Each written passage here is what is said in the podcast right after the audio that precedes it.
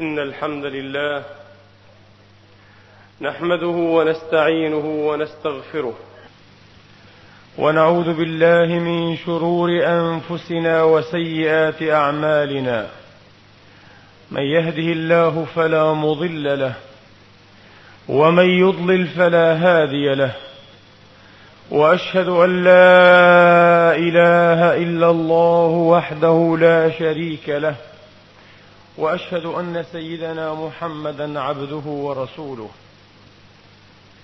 صلى الله تعالى عليه وعلى آله وأصحابه وأتباعه وسلم تسليما كثيرا. عباد الله أوصيكم ونفسي الخاطئة بتقوى الله العظيم ولزوم طاعته. كما أحذركم وأحذر نفسي من عصيانه ومخالفة أمره. لقوله سبحانه وتعالى من عمل صالحا فلنفسه ومن أساء فعليها وما ربك بظلام للعبيد. أما بعد أيها الإخوة المسلمون الأحباب يقول الله سبحانه وتعالى في كتابه العزيز بعد أن أعوذ بالله من الشيطان الرجيم. بسم الله الرحمن الرحيم. شهر رمضان الذي أنزل فيه القرآن هدى للناس وبينات من الهدى وبينات من الهدى والفرقان كما يقول سبحانه ان الذين يتلون كتاب الله واقاموا الصلاه وانفقوا مما رزقناهم وأنفقوا مما رزقناهم سرا وعلانية يرجون تجارة لن تبور ليوفيهم أجورهم ويزيدهم من فضله. إنه غفور شكور.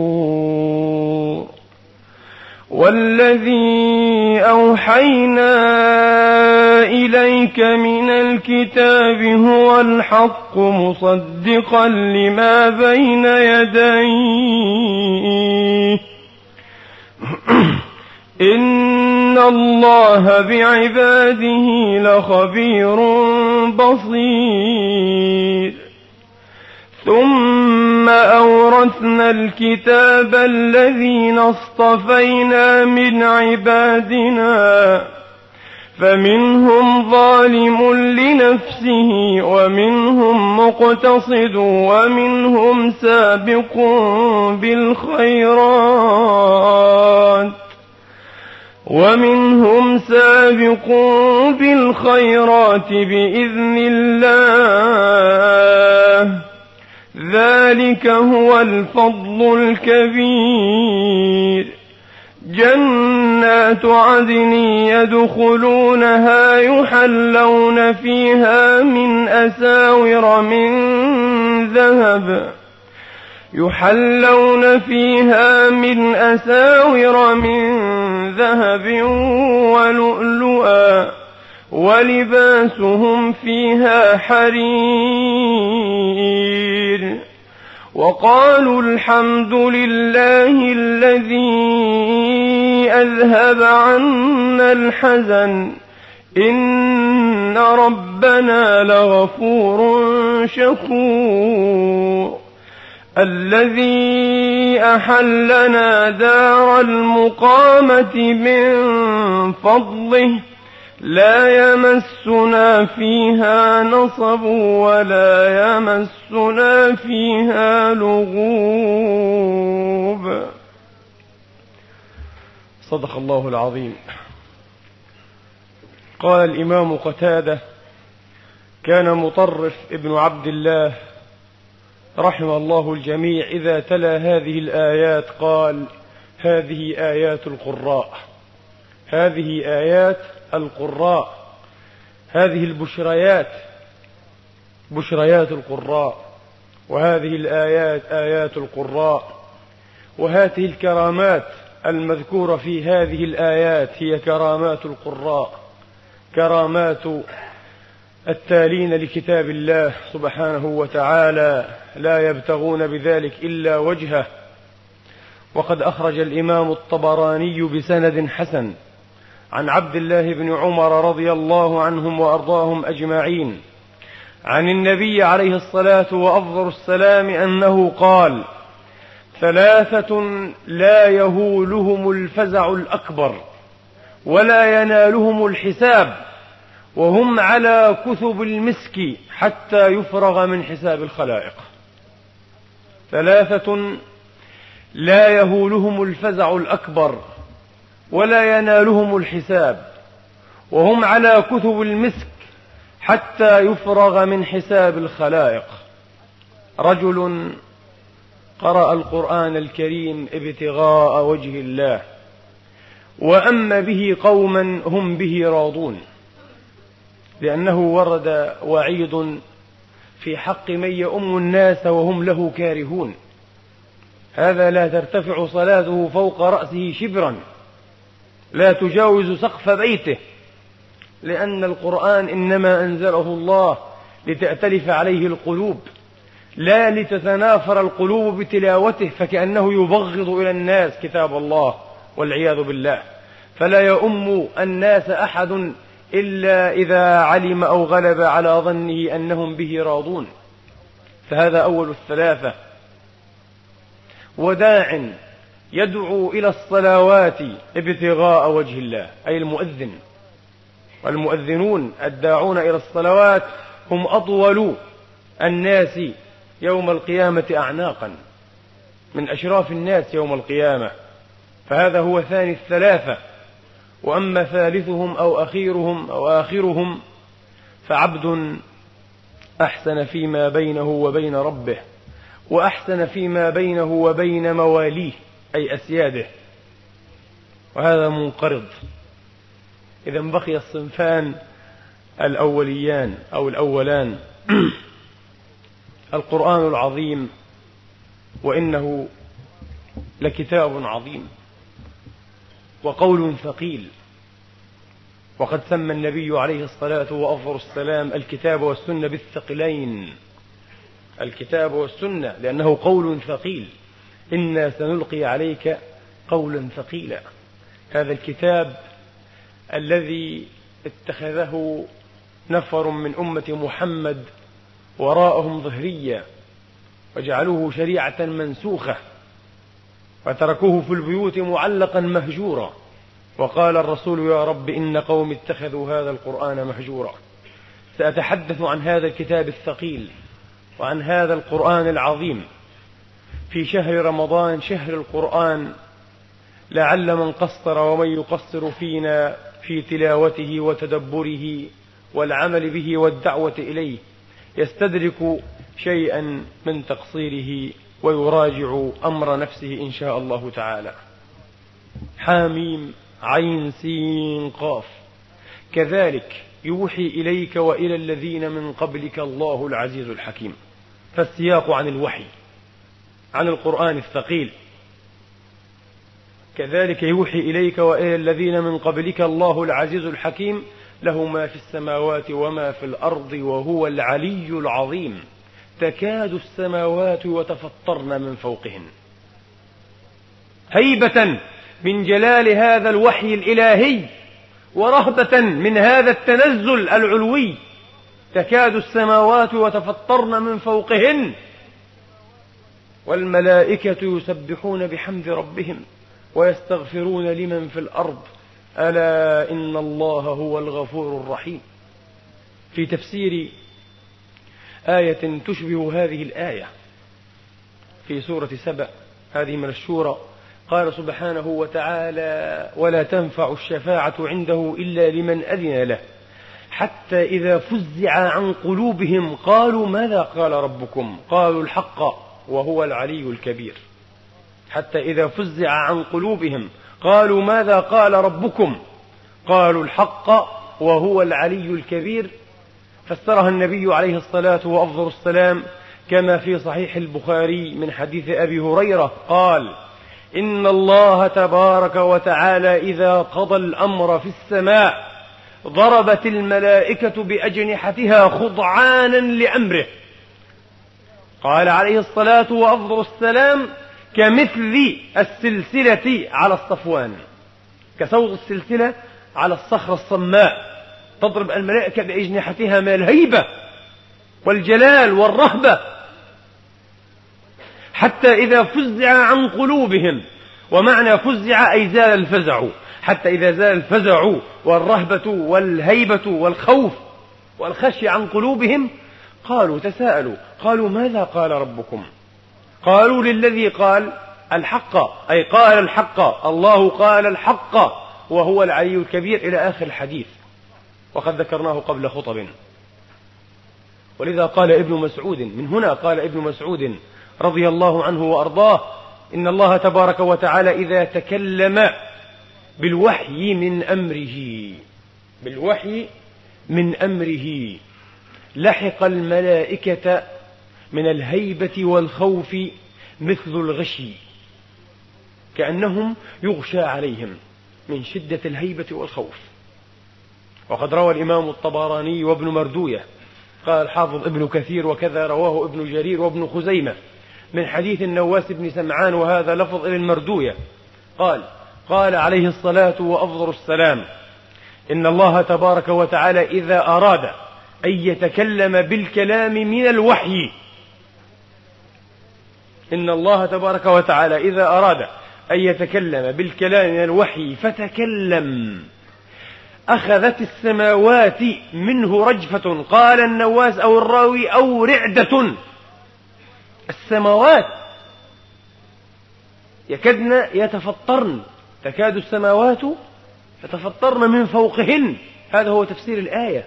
من كلام الله من هذا الكتاب العظيم والقول الثقيل الذي جعل بعض الرويبضات وبعض الصعاليك صعاليك الفكر وصعاليك القلم يتعقبون الله في كلامه وينتقدونه.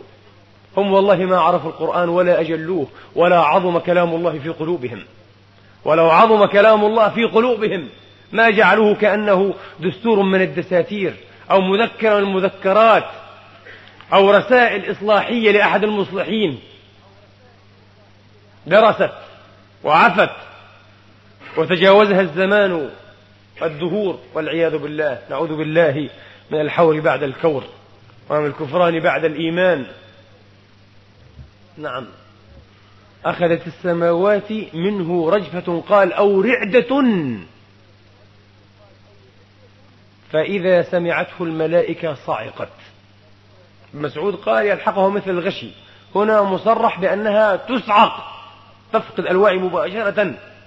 صعقت فيكون أول من يفيق منهم جبريل عليه السلام. فيفيق جبريل؟ فتسأله الملائكة يا جبريل ماذا قال ربنا؟ فيقول الحق وهو العلي الكبير. فيتلو جبريل ما شاء الله بعد أن يسمعه الله من وحيه مما أراد. هكذا قال عليه السلام مما أراد. فتقول الملائكة مثل قول جبريل فيهبط به جبريل عليه السلام من سماء إلى سماء وهو في كل سماء يسأل يا جبريل ماذا قال ربنا؟ فيقول الحق وهو العلي الكبير. وتقول الملائكة مثل قوله حتى ينتهي به جبريل إذا إلى حيث أراد الله من سمائه وأرضه. من سمائه وأرضه. فهو قول ثقيل. وهو كتاب عظيم وينبغي أن نأخذه بقوة لا بهزء ولا بتلاعب لأنه لا يستقيم أمره إلا لمن أخذه بقوة. خذ الكتاب بقوة. لكن إن تلاعبنا به وإن تركناه كيف وإن هجرناه؟ كيف وإن تغلطنا في تلاوته؟ كثير من المسلمين وبعضهم خريج جامعة أو جامعات لا يعرفون يتلون كتاب الله حق تلاوته. والله لا يعرفون أن يقيموا حروفه. فكيف نطالبهم بأن يقيموا حدوده؟ لأنهم لا يحبون تلاوته. فالله عز وجل لا يحبهم ولا يدنيهم ولا يقربهم.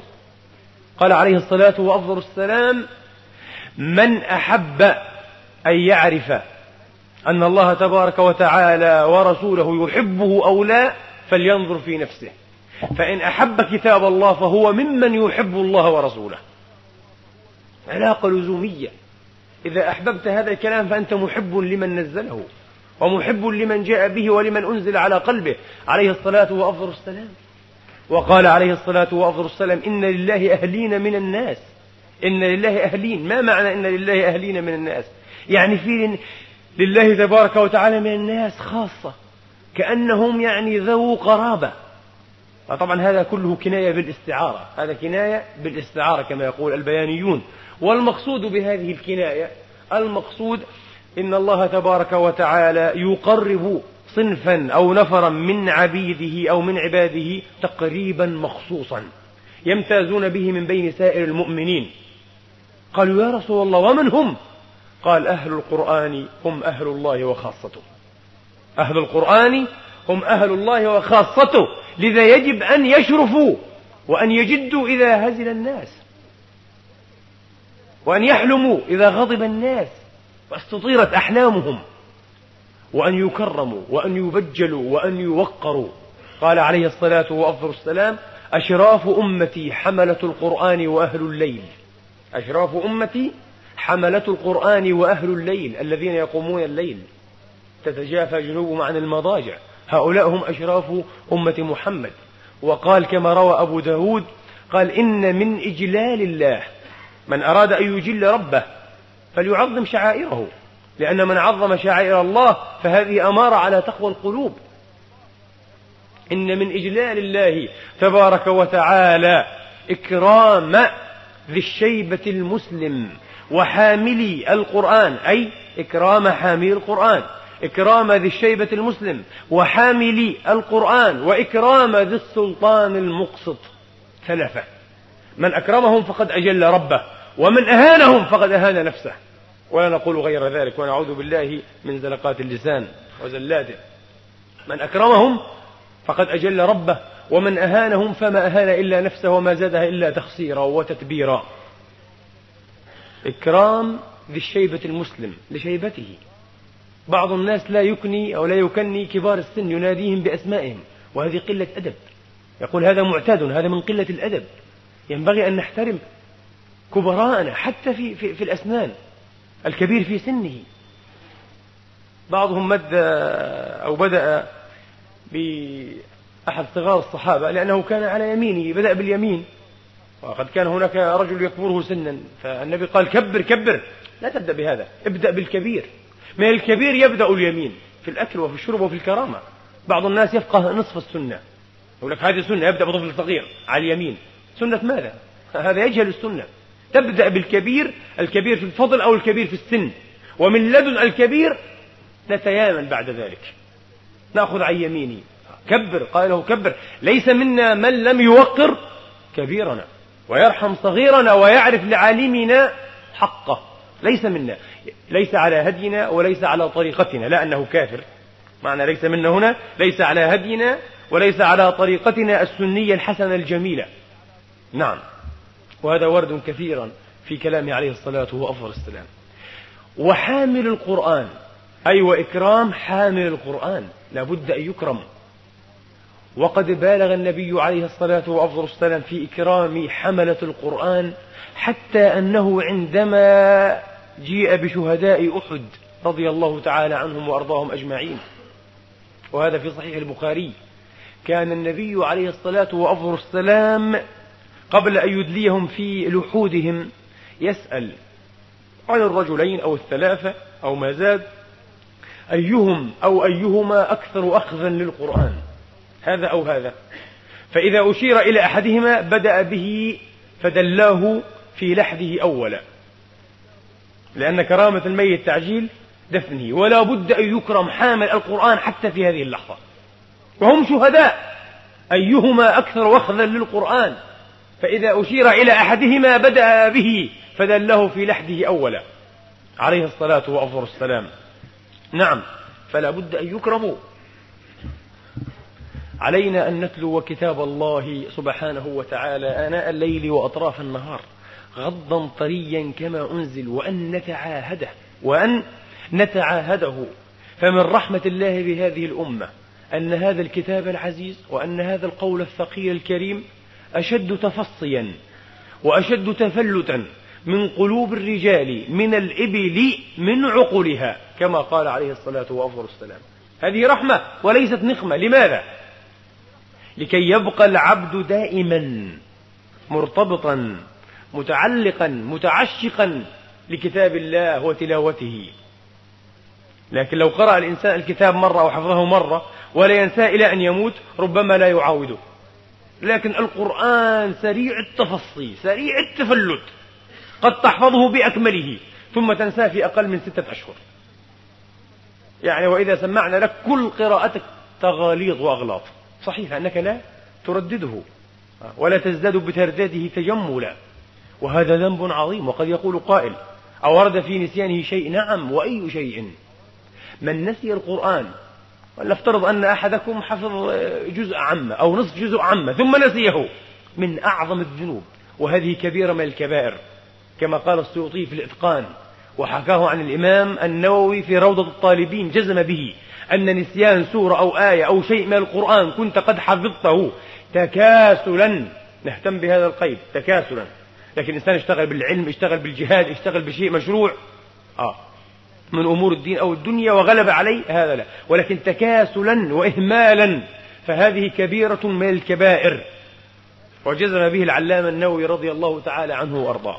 يقول عليه الصلاة وأفضل السلام فيما أخرجه الترمذي وأبو داود. عرضت علي أجور أمتي. أي مراتب وأصناف الأجور وأشكالها وألوانها. حتى القذاة يخرجها الرجل من المسجد. يعني قشة صغيرة نخامة وساخة قلام الظفر أي شيء تأخذه في جيبك ثم ترمي به خارج المسجد هذه حسنة. وفيها أجر يرتب عليها أجر وأجزية عند الله تبارك وتعالى. هذه من أدنى الأشياء. وعرضت علي ذنوب أمتي فلم أر ذنبا أعظم من سورة أو آية من القرآن أوتيها رجل ثم نسيها وهكذا قال لم أرى ذنبا أعظم لماذا؟ هل حفظ القرآن واجب؟ أبدا حفظ القرآن سنة على الكفاية عفوا واجب على الكفاية يعني يجب على بعض المسلمين أن يحفظوا كتاب الله. فإن حفظوه سقط الإثم على الباقين. لكن من حفظه هو ملزم بأن يتعاهده وبأن لا يتفصى منه وإلا كان قد ولج بابا من أبواب الكبائر والعياذ بالله. لماذا؟ لماذا تزهد في كتاب الله؟ أإلى خير منه؟ ما الذي شغلك؟ حكى بعض العلماء الصالحين من المعاصرين. عصري لنا قالوا والله الذي لا إله إلا هو. لقد كنت أعرف رجلا في صباه أو في شبابه الباكر يحفظ كتاب الله حفظا جيدا. ثم شغلته الدنيا التجارة والأموال أصبح تاجرا. شغلته الدنيا شغلته الأموال قال فوالله لقد أتى عليه زمان وإنه لا يتغلط في الفاتحة. الفاتحة لا يقرأها. إذا حتما هو لا يصلي. حتى الصلاة تركها لو كان يصلي ما ينسى الفاتحة ويتغلط في الفاتحة. في سبع آيات قصيرات بليغات. والعياذ بالله. اسم عظيم. هذا رجل مطموس على قلبه. هذا رجل طرده الله عن مأدبته. قال عليه الصلاة وأفضل السلام القرآن مأدبة الله. فمن أقبل عليه فهو آمن. فمن أقبل عليه فهو آمن. ومن أحب القرآن فليبشر. أي فليستبشر. ومن أحب القرآن فليبشر. وقد روى ابن أبي داود صاحب كتاب المصاحف عن أبي أمامة صاحب رسول الله رضي الله عنهم وأرضاهم أجمعين أنه قال اقرأوا هذا القرآن ولا تغرنكم هذه الصحف المعلقة بعض الناس يزين مكتباته ويزين بيته بصحائف من كتاب الله أو بنسخ من القرآن المطبوع يضعها في البيت آه. يصففها ويزين بأشياء يضعها لماذا؟ للبركة هذه لن تباركك ولن تغني عنك من تقصيرك شيئا عند الله تبارك وتعالى. أبدا. لا تغرنكم. هذه الصحف المعلقة هكذا يقول صاحب رسول الله. فإن الله لا يعذب قلبا وعى القرآن. فإن الله لا يعذب قلبا وعى القرآن. وعى هنا قد تؤول بحفظه فهو من حمل والأظهر في تأويلها بمعنى أدركه وتدبره. أدركه وتدبره. فإن الله لا يعذب قلبا وعى القرآن. يقول عليه الصلاة وأفضل السلام القلب الذي ليس فيه شيء من القرآن كالبيت الخرب كالخربة في منقطع العمران كيف تكون موحشة؟ يرتده الشياطين والأبارسة أبارسة الإنس والجن. كما قال عليه الصلاة وأفضل السلام قال البيت الذي يقرأ فيه القرآن تحضره الملائكة. وتتنكب عنه الشياطين. بعض الناس يقول لماذا تشاكسني زوجتي وأبنائي وحياتي نكد في هم في غم؟ لأنك لا تتلو كتاب الله. والله لو كان أي بيت من بيوت المسلمين يتلى فيه كتاب الله كل يوم وكل ليلة لكان من أسعد البيوت. لكن تتلى فيه مزامير الشيطان الأغاني. الأغاني والموسيقى تصدح فيه ليل نهار. والأفلام والمسلسلات وقلة الأدب ليل نهار. طبعا الحبل على الغارب مرسل. لا الأب يأمر ولا ينهى ولا الأم كذلك. إن لم يكونوا يحضرون ويشاركون في هذا العبث وفي هذا السخف طبعا تعاسة شقاء. البيت الذي يقرأ فيه القرآن تحضره الملائكة وتتنك وتتنكب عنه الشياطين. تتنكب أي تبتعد من تنكب الطريق. وتتنكب عنه الشياطين. ويكثر خيره. ويقل شره ويتسع على أهله. أدخل بيوتا بعض إخواني يلاحظون ذلك معي. نزور بعض الإخوة سبحان الله. ندخل والله الذي لا إله إلا هو أنا في رمضان ولا أحلف حانثا. بعض البيوت الضيقة ماديا أقسم بالله أراها من أوسع ما يكون. ولست أنا ومن معي من إخوان الصالحين. يقول ما أوسع هذا البيت؟ ما أشرحه لأننا نعلم أن صاحبه منذ سنين يقوم كل يوم الليل بكذا وكذا من كتاب الله. حياته عبادة في بيته. نرى أطفالا لأمثال هؤلاء الناس المربين الطيبين. أطفالا أبناء أربع سنوات وثلاث سنوات يحفظون عشرين خمسة عشرة سورة من كتاب الله. في تربية في هذا المجتمع. هناك أناس صالحون. فنراه بيتا وسيعا بيتا رحبا بيتا تنشرح فيه النفوس. لا تحب أن تغادره لأنه بيت منور بيت إلهي تحضره الملائكة. تتنكب عنه الشياطين ويتسع على أهله ويكثر خيره ويقل شره وبالضد. وعلى العكس والبيت الذي لا يقرأ فيه القرآن تحضره الشياطين. طبعا في نزاع في هم في غم في مشاكل في ضيق في توتر في رغبة في الطلاق رغبة في الفراق رغبة في المنازعات الدائمة والمشاحنات التي لا تنتهي تستعر دائما وأبدا. الشياطين تحضره تحضره الشياطين وتتنكب عنه الملائكة تبتعد عنه لا تحبه. وتتنكب عنه الملائكة ويضيق على أهله حتى وإن كان وسيعا. يشعرون فيه بالضيق والحرج الشديدين. ويكثر شره ويقل خيره والعياذ بالله. الإمام البيهقي في شعب الإيمان يروي عن أم المؤمنين عائشة رضي الله عنهم وأرضاهم أجمعين. قالت قال عليه الصلاة وأفضل السلام. إن البيت الذي يقرأ فيه القرآن ليتراءى لأهل السماء من الملائكة وغيرهم كما يتراءى أهل الأرض النجوم في السماء. الملائكة وهي في السماوات ترى هذه البيوت التي يتلى فيها كتاب الله منيرة كأنها نجوم في الأرض. فترتادها الملائكة. فترتادها الملائكة. وقد روى أبو نعيم في الحلية. قال عليه الصلاة وأفضل السلام كل آية في كتاب الله درجة في الجنة ومصباح في بيوتكم. كل آية مصباح شمعة سراج كل آية تتلى. كل آية في كتاب الله درجة في الجنة ومصباح في بيوتكم.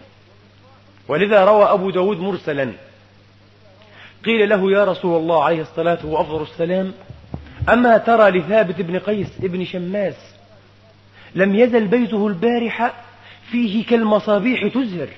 هذه كرامة وقد رآها نفر من الصحابة.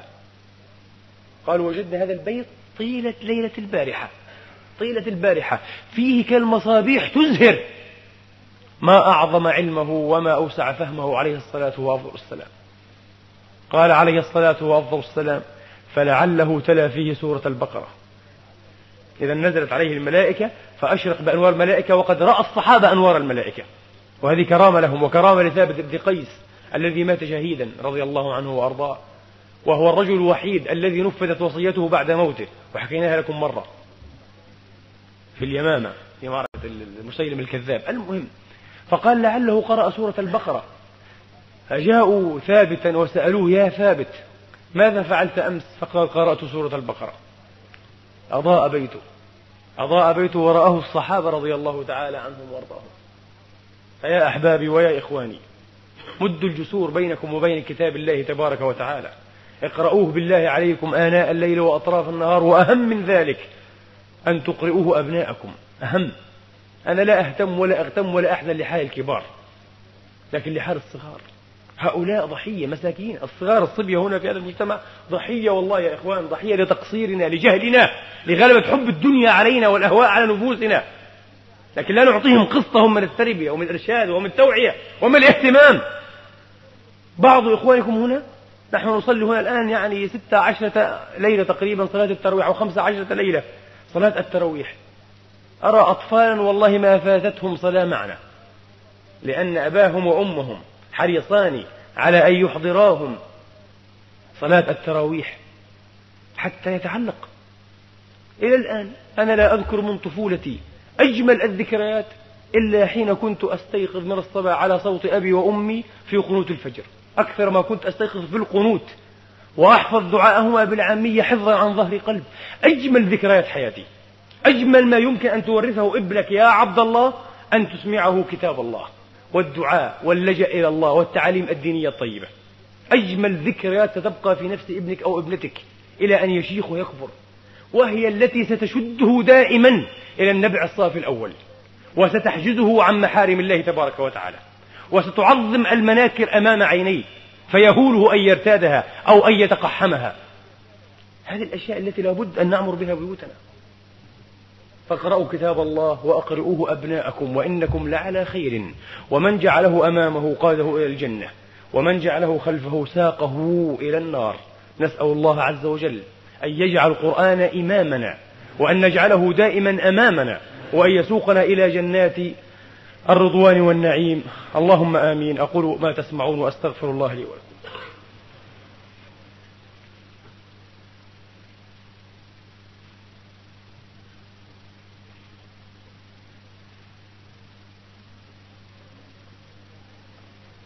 الحمد لله رب العالمين. الحمد لله الذي يقبل التوبة عن عباده ويعفو عن السيئات ويعلم ما تفعلون. ويستجيب الذين آمنوا وعملوا الصالحات ويزيدهم من فضله والكافرون لهم عذاب شديد. وأشهد أن لا إله إلا الله وحده لا شريك له. وأشهد أن سيدنا ونبينا محمدا عبده ورسوله. اللهم صل وسلم وبارك على عبدك ورسولك النبي الأمين وعلى آله الطيبين الطاهرين وصحابته المباركين المنتجبين وأتباعهم بإحسان إلى يوم الدين. أيها الإخوة تذكرت الآن أحببت أن أختم بهذه الكلمة عبارة قرأتها الشيخ المرحوم محمد الغزالي رحمة الله عليه. قرأتها في صغري أيضا في كتابه الماتع نظرات في القرآن. أذكر أنه ذكر في المقدمة أن الاستعمار الحديث بعد أن قرر أن يلملم نفسه وأن يخرج من ديارنا ضربنا باستعمار أشد منه وأنكى وهو الاستعمار الثقافي. طبعا لا يكابر على وجود هذا الاستعمار وعلى ما آتاه من أكل مر كالحنظل والعلقم إلا رجل يريد أن يكيد لهذه الأمة وأن يكيد لشرعها ودينها. هو موجود وما زال ضاريا والمعركة معه ضروس حامية. قال الشيخ رحمة الله تعالى عليه وأنزل الله فسيح جناته على ما خدم الدعوة والإسلام قال فأول ما عمدوا عمدوا إلى ماذا؟ عمدوا إلى القرآن الكريم. فأوهوا أو قطعوا صلة الأمة به. هذا هو مخطط الأجانب. هؤلاء دهاء هؤلاء الناس. أول شيء قطعوا أو أوهوا أضعفوا صلة الأمة الإسلامية بكتابها الخالد الفذ قال الشيخ وهذا الذي أعجبني والشيخ يمتاز بذكاء فطري وقد كنت وما زلت أقول دائما هذا الشيخ الغزالي رحمة الله تعالى عليه وبعض الناس قد يلومني في حبه. لو تفرغ لعلوم الشريعة ولم يستفرغ كثيرا من وقته في الدعوة والتنقل والتدريس لكان أحد أئمة الدين في هذا العصر. لكان أحد أئمة العلم الشرعي رحمة الله تعالى عليه. قال وهذا بديه وواضح لأن اللص إذا أراد أن يسطو على أثاث منزل ماذا يفعل؟ أول ما يفكر فيه أن يقطع إيه؟ إمدادات المصابيح عن خطوط الكهرباء التي تستمد منها المصابيح. فربما قطعها وربما كسر المصابيح. فإذا صار الوضع ظلاما وحندسا صار له التلصص سهلا. لا يسهل عليه التلصص إلا في إيه؟ في ظلمات الليل. غريب. هذا التشبيه العجيب أنا متأكد الشيخ جاء به على البديهة بعقليته المنيرة وذكائه الفطري المشرق. والقرآن الكريم ليس إلا إيه؟ إلا مصابيح هدى فعلا ومشارق أنوار في هذه الأمة. ألم تروا كيف شبههم النبي في غير حديث بأنه مصابيح؟ وبأن كل آية مصباحا وبأن كل آية مصباح في بيوتنا؟ فعلا أعظم تشبيه أغرب تشبيه يمكن إيه؟ أن يشبه به ما شبه به. إذا حين أوهوا علاقتنا بالقرآن تماما كاللص الذي يتلصص إلى بيت ليسرق ما فيه ويحتاز ما فيه في ظلام الليل. وهكذا وقع لهذه الأمة المسكينة المحروبة. وحين أضعفوا هذه الصلة غدت إذاعة مونتو كارلو والبي بي سي لندن وإذاعة إسرائيل وما زالت هذه الإذاعات. تبث القرآن الكريم. تبثه لأنها تبثه في الأثير. ولن يصل إلى قلوب تعي ولا إلى مسامع تفقه شيئا. تبثه. تبثه صباح مساء. ويوم الجمعة تبث إذاعة لندن مجودا بصوت الشيخ عبد الباسط. لأنها تعلم أن أحدا لن يستفيد منه. وتريد أن تكرس هذا الشيء. علاقة ظاهرية خافتة لا معنى لها ولا روح فيها بين الأمة وبين كتابها العزيز. فكيف لنا أن نعود مرة أخرى نستضيء بأنوار القرآن ونعيش في نهار موصول الشروق في مشارقه وآفاقه وأن نرتقي إلى عليائه. لا بد من خطوات كثيرة جدا. ما أحسب أن المجال يتسع لذكرها إجمالا. أسأل الله تبارك وتعالى أن يعيدنا إلى حياض الكتاب العزيز عودا حميدا وأن يجعلنا وأن يرزقنا تلاوته على النحو الذي يرضيه عنا آناء الليل وأطراف النهار غضا طريا كما أنزله سبحانه. اللهم ارفعنا بالقرآن وانفعنا بالقرآن العظيم. أحسن كتبك المنزلة نظاما وأبينها حلالا وحراما وأحكمها إحكاما. اللهم اغفر لنا ما قدمنا وما أخرنا اللهم اغفر لنا ولإخواننا الذين سبقونا بالإيمان ولا تجعل في قلوبنا غلا للذين آمنوا. ربنا إنك رؤوف رحيم. عباد الله إن الله يأمر بالعدل والإحسان وإيتاء ذي القربى وينهى عن الفحشاء والمنكر والبغي يعظكم لعلكم تذكرون. فستذكرون ما أقول لكم وأفوض أمري إلى الله. إن الله بصير بالعباد. قوموا إلى صلاتكم.